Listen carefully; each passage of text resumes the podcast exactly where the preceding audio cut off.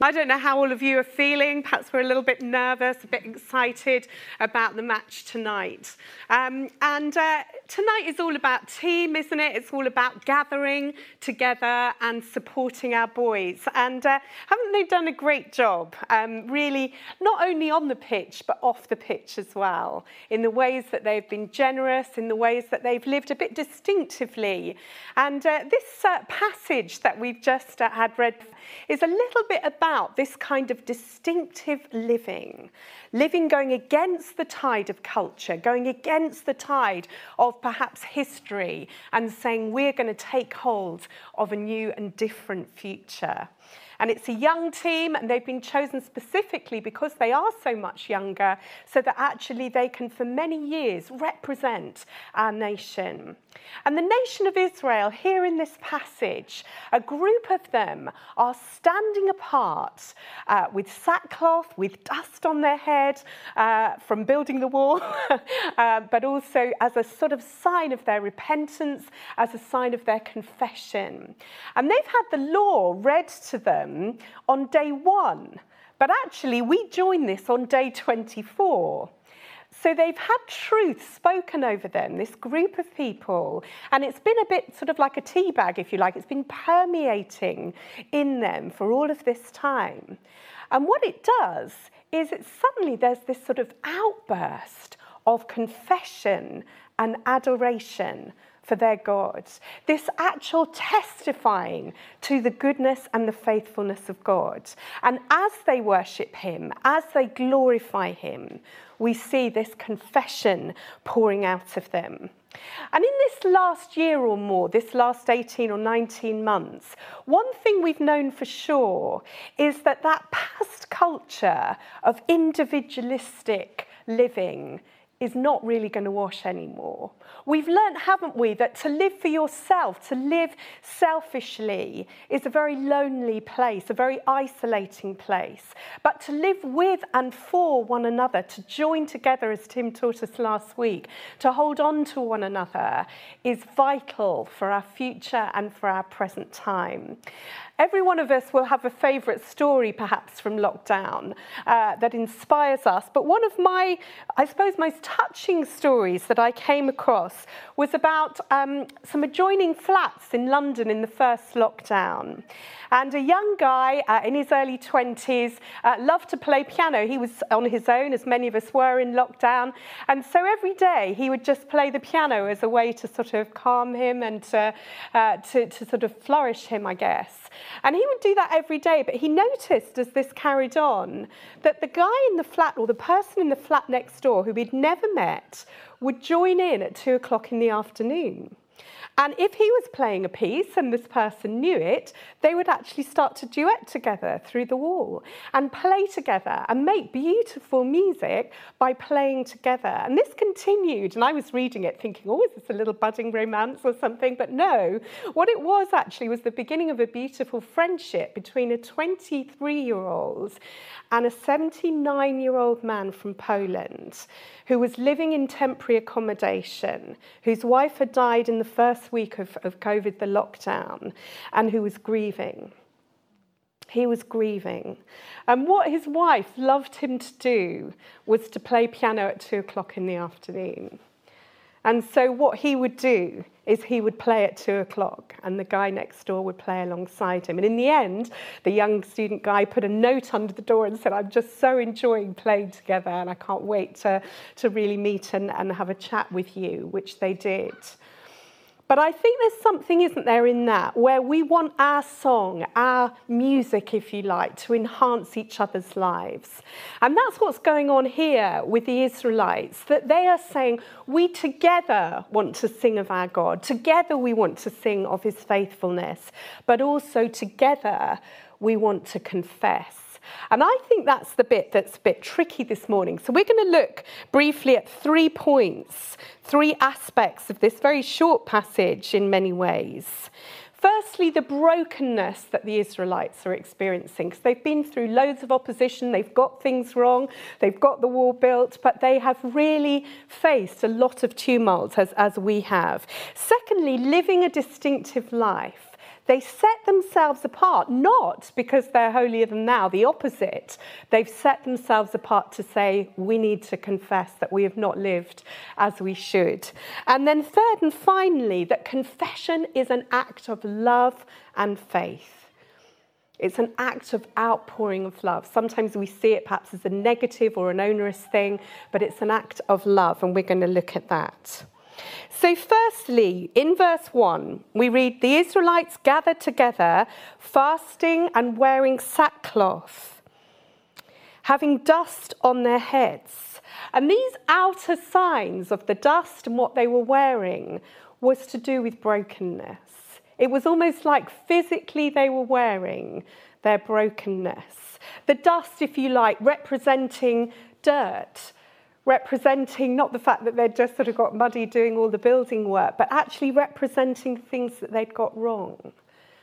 And the same with the sackcloth, a visual demonstration of the fact that they know that actually they need healing and they need forgiveness.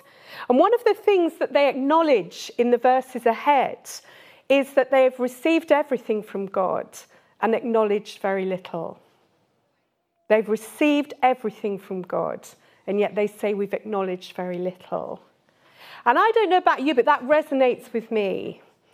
That I know in my life I've received great, great blessing, but I need to remind myself of it so that I don't get complacent, so that we don't stop being a grateful people.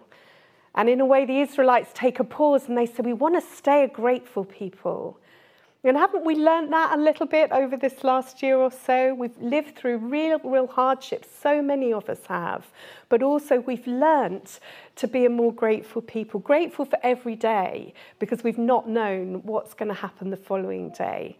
So we've held on to that gratitude and learned perhaps to express it a little bit more. And as I was reading this and reading around this subject, one thing that occurred to me again and again was that it is our brokenness that leads us to a loving God. It's our brokenness that leads us to Jesus Christ. It's our brokenness and our brittleness, if you like, that needs to lead us to the foot of the cross. Because we all have brokenness, as these guys here do have. And we can either turn and say, well, I don't want to know you, God, because I've got shame in my life, or I've got unforgiveness, or I've been hurt, or I've lost my job, or I've lost a member of my family, whatever our pain is, whatever our brokenness is. There are two ways that we can respond. We can run away and bury that pain, or we can do what these guys do here and just say, no, we bring it to you, God, because you are able. Because there is so much love in you, God, that we bring it to you. And certainly in my life, there are those compulsions both ways, aren't there? There's the one to hide. And it's interesting, I wonder what has been going on for these 24 days before this happens. Because they heard the truth on the first day of the month. And yet, by God's gentle hand, He's been cajoling them into this act, not condemning them, but convicting them. And I've said this before, but I do believe it bears repetition. If you've grown up, or perhaps you've had a sort of faith that has led to you feeling condemned in some way, our Christian faith, our faith in Jesus, is not about condemnation. It's about conviction, wanting to change, wanting to have a new heart that actually only God can give us by his grace and his mercy, so that we are not condemned, but we are forgiven as these guys are with their dust and their sackcloth. So we come to a God of love, and many weeks ago we were looking in our series on Genesis at the fact that when sin first came into the world, Adam and Eve hid from God. They had their brokenness, but they hid it instead of bringing it to God. And God cried out in the Garden of Eden. He cried out, where are you, Adam and Eve? Not what have you done, if you remember. And I think that's hugely significant even as we come to this passage today. That God is just saying to his people, where are you? Come. He's gathering them together so that he can heal their land, heal their nation, pour his love out into each one of them with his love. Frederick Buechner says, to confess your sins to God is not to tell him anything he doesn't already know. Until you confess them, however, they are the abyss, the gap between you. When you confess them, they become the bridge. And I love that quote because it's so uplifting to know that as we confess whatever we have done wrong that might separate us from this love of God, that actually the bridge that we have is in the New Testament is Jesus. That he made a way, as we've just been singing, he made a way for you and I to be forgiven, not just this day, but every single day of our lives. There's a great quote from Redpath. It won't all come up on the screen, but some of it will. He says this, "How often the discovery of something new in the loveliness of the Lord Jesus has brought with it the discovery of some new corruption in our own hearts. God will never plant the seed of his life upon the soil of a hard, unbroken spirit. He will only plant that seed where the conviction of his spirit has brought brokenness. Where the soil has been watered with the tears of repentance as well as tears of joy." That's a long old quote, but I love it because of that sense of the watering that brokenness needs and can receive. The soil that has been watered, and also the fact that Redpath says it's the discovery of the beauty of the love of Jesus that leads to that confession, not the other way around. In other words, confession comes from a place of love and not of fear. Pete Grieg reminds us that there is more grace in Christ than there is sin in us. I love that as part of the prayer course, which I know some of you have been doing online. There is more grace in Christ than there is sin in us. And as we come on to the second verse, we read that the Israelites have separated themselves. And it actually says they've separated themselves from foreigners, which is a bit shocking when you read it like that, until we start to really unpack what that meant. It meant that they said, we want to, as the Israelites, confess that what we have done wrong is on us. And we want to actually say, we are stepping apart here, standing on the rock, to say we want to live differently from here on in. We don't want a history to keep going round in circles. We want to, if you like, break the chain and stand apart. And I was thinking of times when we've seen this kind of collective, collaborative confession. Because actually, it's more common than we think. We might think, well, it's a bit weird that they all confess together. Some of you will know that as part of the reconciliation movement in Northern Ireland, there were some incredible revival times. And one such time was where the Catholic Church in the town had met to pray and to confess. And there was a lot of weeping, and they confessed their prejudice towards the Protestants in the town. They confessed that they hadn't loved well. And they were there that evening. I think it was quite a long prayer meeting that they were having. And suddenly there was a knock on the wooden door of the church.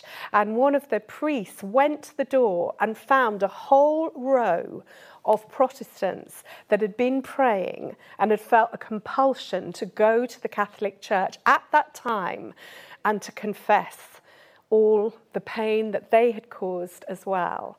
And there was this time of all of them coming together in that church and weeping before God. Protestants and Catholics, who we will know from Northern Ireland's history, often at war with one another, coming together. And if you're tuning in today, or you're joining us here in the room, and you have a picture of church that has been distorted by that kind of news in the media, where church is at war with itself, we just do want to apologise that that is not God's standard. That actually we want to confess as Riverside that we won't have always got things right. But actually our heart is to please God. And our heart is for moments like that happened in Northern Ireland, where we confess the corruption in our own hearts as we move forwards as Riverside Church. Because actually the vision that we've been sharing over these weeks relies on every single one of us keeping our hearts soft towards God. Keeping that absolute joy that we are a forgiven people so that we can reach out to others. I've been very impacted by the churches together in Birmingham, sort of really coming together alongside Black Lives Matter. And they have been putting together a charter called Time for Change. I don't know if you've seen it. Do go online. It's timeforchange.org. And people from our church, like Andy Mackey, have been very involved with that, Steve Botham and others. And there's a sense where the churches have come together and say, we have got this wrong. Systemic racism has crept in and we haven't even seen it. And they have come together and built a charter. And I love what they say in the point 8 of the charter, but it's worth reading the whole thing. They say, we will bridge the knowledge gap, building a shared understanding of what it's like to be black or of another ethnicity in Birmingham today, understanding the historical context and the damage to their psyche by sustained and systemic racism. And that's just a declaration from the churches here in Birmingham, but I'm sure it will be the same nationally as well, that we want to get rid of that exclusive way that the church has sometimes behaved, because we have a God who loves all, who welcomes all, who forgives all. And so that charter is important to us here in the city. And the England team, as we mentioned earlier on, have done well. Those first 3 forwards that they have, and I'm not a pundit here, I'm trying to sound like I am, I'm really not. But actually they're Christian young men who are under a lot of pressure in the media, a lot of pressure on social media as well. And yet they're making a stand. And the whole team have bowed the knee each time to stand together as a symbol, really, of the unity that they hold, but also as a symbol for our country, and applauded one another. And I think, you know, it's worth mentioning that they're giving away a lot of their money at the moment to the NHS, running food banks. Marcus Rashford, as we know, did an awful lot to try and eradicate child hunger because he grew up hungry as a child. And these coming togethers, the bowing the knee may have been mocked by some, but that's an act of confession, isn't it? You know, it's just saying we stand together, but we kneel to say we want to get this right. We want to be more loving. And as we come to the kind of final part of these, just these 3 verses, the Israelites come together and they do 2 things. They confess and they worship. They confess and they worship. And it's a kind of confession that is really, really out there. It's like there's nothing left, that they give it their all. It goes on for quite a long time. I don't know whether I've ever confessed this long. But Jesus, in the New Testament, talks about confession with a parable, with a story, which is so often how he taught us. And he compares, if you like, 2 ways to confess publicly, with a Pharisee and a tax collector, and their different ways of responding. And I grew up the daughter of a tax collector. Some of you know that. Didn't tell anyone what my dad did as a job for most of my teenage years, because they always said in church the tax collectors were the really naughty ones. So we sort of kept that on the down low. But he was a good one, I think. I like to think he was a generous one. But Jesus' listeners would have known that a tax collector was didn't have a great reputation. Let's put it that way. But here's what he says in comparison. He says, 2 men went to the temple to pray, one a Pharisee and the other a tax collector. The Pharisee stood up and prayed about himself. God, I thank you that I am not like other men, robbers, evildoers, adulterers, or even like that tax collector. I fast twice a week and I give a 10th of all I get. But the tax collector stood at a distance. He wouldn't even look up to heaven. But he beat his breast and said, God, have mercy on me, a sinner. And Jesus says, I tell you that this man, the tax collector, rather than the other, went home justified before God. And the thing is, I used to think of this parable as a kind of one-off event. In other words, we can come to Jesus like the tax collector, just once, and realise that we're a sinner. And that might be many of our stories when we perhaps came to faith, or maybe even you still haven't realised just how much God has that love for you, that grace for you. But I was thinking this week and praying, that needs to be a daily kind of act for us, doesn't it? It's not just a one-off. It's actually, that's how God always wants us to come, knowing that actually his love absolutely amazes us, so that we want to just confess anything that would keep us from him. keep us distanced from him. So how does this work in our daily lives? Because I don't know, some of you may have been Christians for many years. I know I have now. And I think confession sometimes is the bit we leave out. And maybe even as church sometimes that's been true. That actually perhaps we don't put it into our services as formally. And yet here in this passage we recognise that part of revival happens when God's people come together and fast and confess. And out of their confession comes their worship. And if you're watching in a group at home and you want to pause at this point, you might just want to do that. You might want to pause and just think, well, actually, why don't we just confess and have a time of actually confessing what it's been like for us this year? Maybe pouring out some of our brokenness. If we feel able to do that with one another, you might not want to do that now.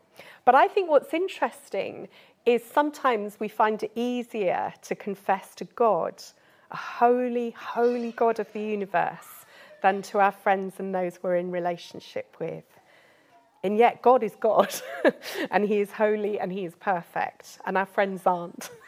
Our friends love us, we hope, and our life groups around you want to spur one another on. And as we do church differently, I think that's going to become more and more important, that we can be real with one another, that we can be authentic. I've been struggling with something in my life, which this week I've told two people to really keep me to account on. And it's hard, because as soon as you've done it, you get that kind of vulnerability hangover almost of thinking, I wish I hadn't told them that, because now it feels really awkward. But I have, because I want to keep growing. I want to keep throwing off, if you like, those things that hinder me. Russell Brand, who's a bit Marmite-like. I know some people follow him, some people find him challenging, but he's always got an opinion, and he's definitely got a faith. And he says, confession returned me to wholeness with myself and to wholeness with the world. He says it was a daily restoration. A daily restoration. I don't know quite where he's at with his faith, but isn't that amazing that he sees as a recovering addict, as someone who wants to live freely and lightly, that confession is part of that. And so as we respond today, and as I come to a close, I just wanted to really remind us that Jesus himself is that bridge. The abyss, if you like, has been closed by him living and dying for us. That he is God's demonstration of forgiveness and love for you and I. And maybe you're joining us this morning and you've never got the fact that God's love and his grace and his forgiveness is there for you. You may have thought it was there for your brother or your sister or your friend. You may have seen church as this sort of standalone place that you couldn't have a part of. And yet here we have this ramshackle group of Israelites who've messed up, got it wrong, have faced opposition, got dust on their heads, and yet they're coming together. And that's church. We are a group of ragamuffins, aren't we? As Jeff Lucas once said. We're messed up, hurting, broken, getting it wrong. And we come together. We come together in brokenness. We come together to depend on God's mercy. And as we were praying for this service, I felt God saying, do test this. But I felt God say something quite specific that I was just going to read to us. He said, if each of you knew my love for them and my delight in them, they would be face down in confession of anything that would keep us apart. And I love the fact that that's the opposite way round to how a lot of us see it. God's not waving the finger saying, you need to be face down because you've got a lot to deal with, which is often our rhetoric, isn't it? It's the opposite. He says, if each of them knew my love for them, my delight in them, they would be face down in confession of anything that would keep us apart. So as we respond today, may you just know that deep, profound love that God has for you. And that this act of the Israelites on the mountain, if you like, on the stone, on the rock, is based on a response to that love. Because in the next few verses, they'll come on and they'll list all the things that God has done. And, we as church have seen God's faithfulness in this year. We're standing on a bit of a precipice. We know we're stepping out in faith. We need one another, and we're going to be looking at that next week particularly.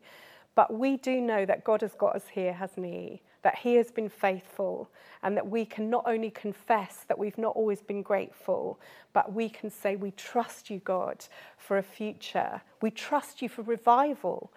This is a picture of revival here. We trust you for it.